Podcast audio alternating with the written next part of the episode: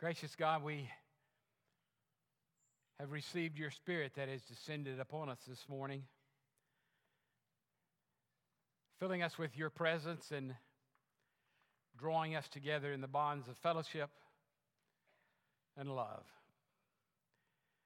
We're so thankful, Lord, for the many ways in which you lead us and in which you guide us, for the fact that you have made us a part of your people to join the throngs of heaven and the throngs on earth who call upon the name of Jesus, calling him Savior and calling him Lord, for he is certainly both. For the gift of Christ that we know in Jesus, for the gift of Christ that we know as he reigns on high from above. As he looks down upon us today, may he be glorified in all that we say and in all that we hear and in all of our responses, both today and in the days to come. For I ask it in Christ's name. Amen.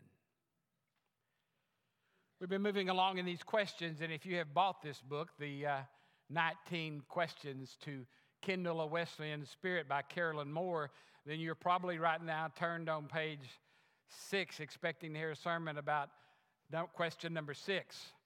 Well, actually, for reasons that you'll understand later as it rolls along. Uh, I'm going to be gone next week, and I'm not going to be here uh, in a trip that has been planned for months and months. I'll be joining three other couples that have been together with us in ministry for over 30 years to celebrate the oldest couple who have already turned 70 this past summer. And we haven't been together for some time, so we're meeting for Thursday, Friday, and Saturday night on the on the Gulf Coast of Galveston, assuming the storm leaves us alone. And I guess the rest of them might be there. Otherwise, I'll stop short of Galveston if the storm is there, being the brave one of the crowd and the sensible one, and I'll pray for the others. Uh, but we have a building, I'm assured, is on stilts, and if we can just get in, we should be all right. So, at any rate, we're looking forward to that. Cindy is going to preach next week on questions six and seven, and I've chosen to forge ahead. Last week, I thought I was going to do about six of these questions, maybe eight. But instead, I'm going to do three today. And I'm going to read them all together this morning because they all hang together in what Wesley shared. Now, I want you to think about something before I do, though. As powerful as the scriptures are, and the way the scriptures share with us who God is and who the Trinity is, and all that it supplies us for understanding how we to live in terms of rules or commandments or guidance, however you uh, enjoy thinking about it. It is also something much more. It is also a book that calls us to act and behave in certain ways, and then monitors, if you will, our growth and encourages us all along the way in our growth and understanding so that we might grow closer and have a greater in depth knowledge of our God, Savior, and Spirit. So when you ask these questions, what you're really asking is the questions that John Wesley felt inspired by God because of his knowledge of the scriptures to write these questions as summaries, both to ordinands who are coming forward in ministry and as a guide to other Christians who might get a hold of them outside of ordination or remember to take them home and reflect on them themselves. Because you see, once we have received the word and all it's telling us to do, and once we have put it into practice in our lives, as humans in the Western world, we have a tendency to organize and to gather information and to put it in intellectual categories in Western thought that make sense to us. One of the things we call these things are doctrines. We gather the truths of Scripture summarized and taught through centuries of faith in God and Jesus Christ. And then we try to, pardon the phrase, we try to dumb it down so it's accessible to beginning Christians as well as accessible to longtime Christians as we plunge the depth of what it means to be a follower of Christ and have faith in Jesus. And so, Wesley, with these thoughts in mind, asked these three questions. First of all, he says, Have you studied the doctrines of the United Methodist Church? Have you studied them? And every ordinand says, Yes. And they say it with vigor. And then it says, after full examination, not only studying them, but breaking them down and meditating them and on thinking about what they mean, Do you believe that our doctrines are in harmony with the Holy Scriptures? And everybody says, Yes, we do. And then he asks the third question that goes with these other two. And this is a question that derives directly from the scriptures we just read and derives out of Wesley's intimate knowledge and understanding of humanity and all our frailties. He looks at them, I'm sure, the first time he read them, and he says, Will you preach and maintain them? Will you preach and maintain them? And this is going to be kind of a pattern he follows for the next several questions. Not only does he tell them something, but he then asks them, Do you understand them? Then he asks, Will you do them? Will you obey them? Will you keep them? Will you be who you say you are? And let me begin this sermon by just simply saying to you, in a probably not as humble a voice as it needs to be, many United Methodist clergy in our denomination have taken these questions and all said yes to them, and they have failed to uphold them. Instead of upholding them, having studied them, they try to change them into something that fits more into the culture than it does into the culture of the scriptures. And it's because of that reason that our church is in turmoil as far as I'm concerned. Once the church no longer knows what it believes, and once the church fails to name those commandments as something they will follow, uh, making a commitment to them, and once the church decides that they will not follow some commandments that they said they would, then the church ceases to be the church as described in the scripture. Now, don't get me wrong, it's not just preachers that do this. You remember that last question you take as you became a member of the United Methodist Church? I will uphold it by my prayers, my presence, my gifts, my service, and my witness.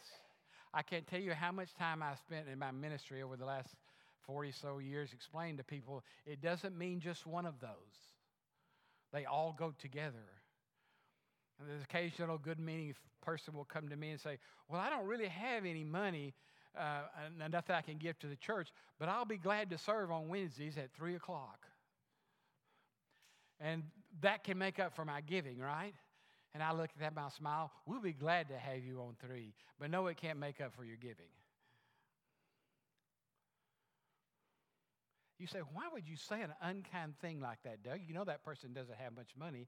Do you remember the widow and the mite? It's a little wee story in the scripture about a little wee old lady who had two copper coins and she put them in the treasury at the temple. And Jesus did not go and take them out and said, No, no, no, you keep your two coins because you don't have enough coins as it is. He left the coins in the treasury and she, he said, She will be greatly blessed. Doug's translation. For she's given out of what she does not have instead of out of the plenty she doesn't have. You see, commands in the scripture are not meant as suggestions. This is not a book about suggestions.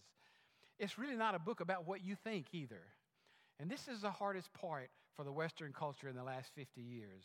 We've decided to take the scriptures and to make it into our own image. There's a word for that. I think we call it in scripture, I think, don't we? Isn't there a word for that? Isn't it called making an idol? When we don't like the scriptures, we just decide, well, that's old timey. That's not for now. That really doesn't have any place in our lives.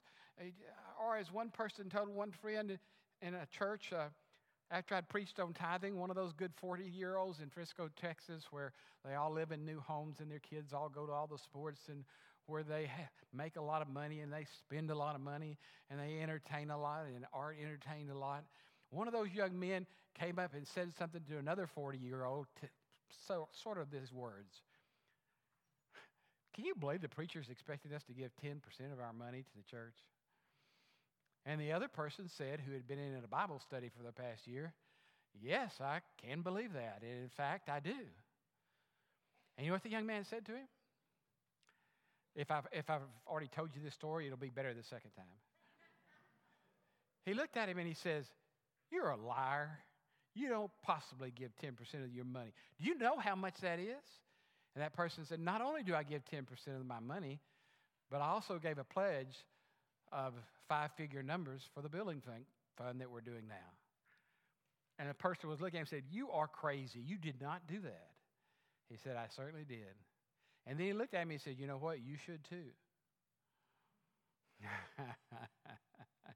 I think the conversation ended there between the two of them.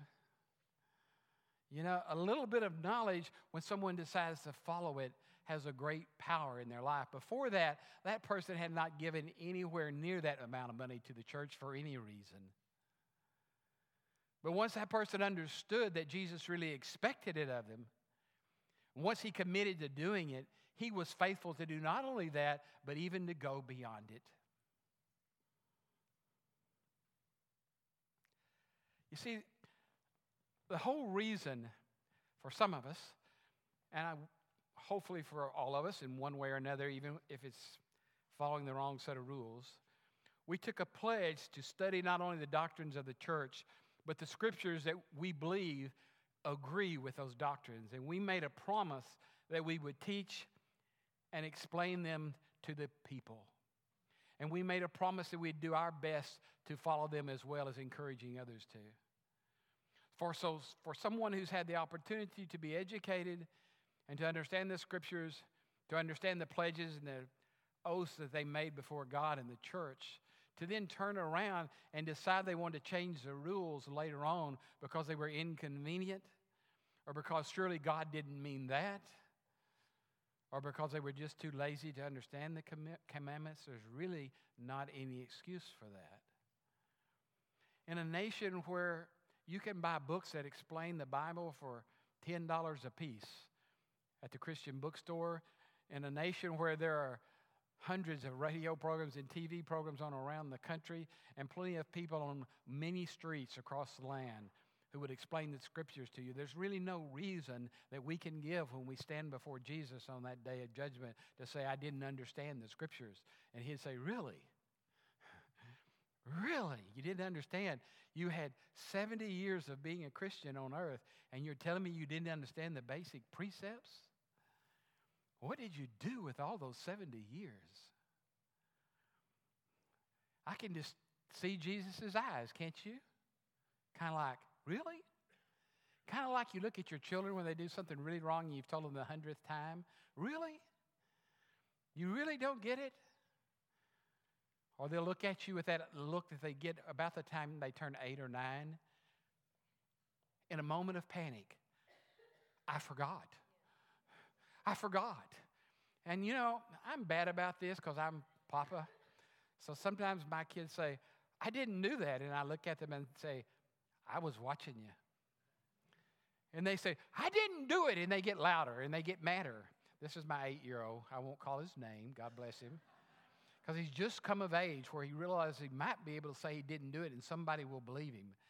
Uh, it won't be his papa, but it might be it probably wouldn't even be sassy. Now, it might be his mama or it might be his daddy, but it won't be me, not when I'm watching him. And I'm always watching him when I'm around him, looking for those teachable moments, looking for those things to remember to tell them later on. I saw what you did, and I heard what you said. I love you. But now you have two things to be praying about tonight one, what you did, two, what you lied about. Because you see, that's what papas are for. That and to buy them candy, of course. Toys they don't need, those kind of things. But the seriousness of these words are important to us, and they're important to us because the doctrines of the church are about the character of God, the nature of Jesus Christ, the content and the depth of salvation, and the way to find it. It is for the purpose of instructing the followers so that they might go out in the faith and explain it to their neighbor in a way their neighbor can understand it because they've been not only just reading about it, they've been studying about it and they've decided it's true. Now, I know that there are a lot of people who've read it and studied it and they have all the content in the world in their heads, but they've never really decided it's true, and you can tell because they've really never tried to follow it, at least when it gets difficult. And we have a whole section of our church, our beloved United Methodist Church, that have decided to set apart those things that are difficult and allow the culture to interpret the Bible instead of the Bible to interpret the culture. It never works that way. It didn't work that way in Jesus' day. It doesn't work that way now. For us to harvest the fruit of the scriptures, we have to be committed to understanding that truth is not relative. I don't care what the news says. I don't care how many well-meaning people says, you Christians are just so single-minded. You think yours is the only way. And I like to respond to it by saying, no, I really don't think ours is the only way. I know ours is the way. All the others are ways, but not ways to the place where I plan to go. Now, I'm telling you that out of love because I care about you, but the way you're following won't get you where you want to go. And if I told you anything different, it would be like giving my grandson a snake. I'm not going to give my grandson a snake. I'm going to give him that which will give him life. I'm going to give my granddaughter that which will give her life, both of them. And I'm even going to give Max what I can that will give him life. Because you see, that's what we've been entrusted the truth of the gospel for to pass it on to our children and our teenagers, to our neighbors, and to our grown children who have forgotten it. We need to encourage them back home. You see, the basic truths that we have that are Methodist, it just rankles those of us who love being Methodist for them to say, well, you Methodists don't believe anything. Well, let me tell you what Methodists do believe. Listen up. Methodists believe these things at the core of what we believe And First of all, let's know this these things are all based on the scriptures, first of all. And they are called the Articles of Religion of the United Methodist Church that are there about the foundational and orthodox doctrine of Christianity for some 2,000 years nearly. They're based upon Wesley's sermon interpretations uh, uh, about taking the scriptures and putting them into practical language about how to live the faith as a practical Christian. Because you see, a bunch of intellectual knowledge doesn't get you anywhere unless you give it feet and hands and a voice, and Wesley did. Not only are they based on the scriptures and the articles of religion and Wesley's notes upon the New Testament, on the New Testament, but they say these things basically. We Methodists believe that we transform the world and not vice versa. And any Methodist who tells you they don't believe that, then they're not Methodist. Point one. Point two. We Methodists believe the United Methodist Church has always celebrated lavish grace. We believe that God pours out His grace upon us abundantly so that we have plenty to go around. We should be people who pour out love and mercy and forgiveness upon people. The kind of grace that is expressed in prevenient grace before the people even know that we're giving them love, we should be loving them. That comes in justifying grace that knows we pardon them when they sin and we give them new life at every opportunity. And in sanctifying grace, it calls them to a new life, to a transformed life that God keeps on transforming. That's what Methodist believes. We believe not only in lavish grace, but we, the United Methodist Church, the people who know what Methodism is, we celebrate holiness and sanctification, and we don't apologize for it or the lack of understanding that other churches do not preach on it. We don't even apologize for the Methodist preachers who don't know what it means or what they don't preach. I do for you. I do for anybody else, and shame on them for not being clear about the doctrines of the church. Shame on them for allowing people to believe that they can kind of get by in any old kind of way and it's okay with Jesus because it's never been so and it never will be so. Jesus demands our all, and that is expressed in lavish grace and celebrated in holiness and in sanctification. Finally, we believe in practical acts of mercy and justice. We believe in celebrating them in the sacramental life, specifically baptism and the Lord's Supper. We believe that the regular celebration of the sacraments is incredibly important to who we are as Methodists, and we believe that baptism is important, and we believe that every time we baptize a baby or an adult, we have been lavish and making a channel for the grace of God to pour into their souls. And we apologize for none of those things. We believe in reaching out in mercy to the poor and to the hungry, to those without lives, for those who have been tormented by hurricanes and storms and personal family disasters. We believe in reaching out in grace and practical acts of mercy to those who are hungry and who have hungry children around the world. We do not cease doing good with everything we have and everything we are.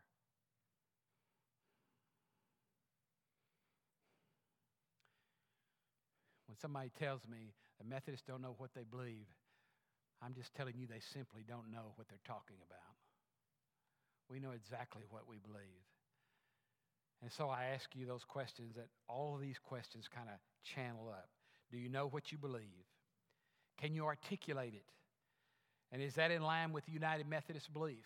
If you call yourself Methodist, act like one. If you don't want to be a Methodist, there are lots of other fellowships you can join. But if you're a Methodist, act like one. Will you embrace what you've learned in the United Methodist Church? Have you seriously considered how you will live out your faith? Are you willing to give what it requires to be a follower of Jesus?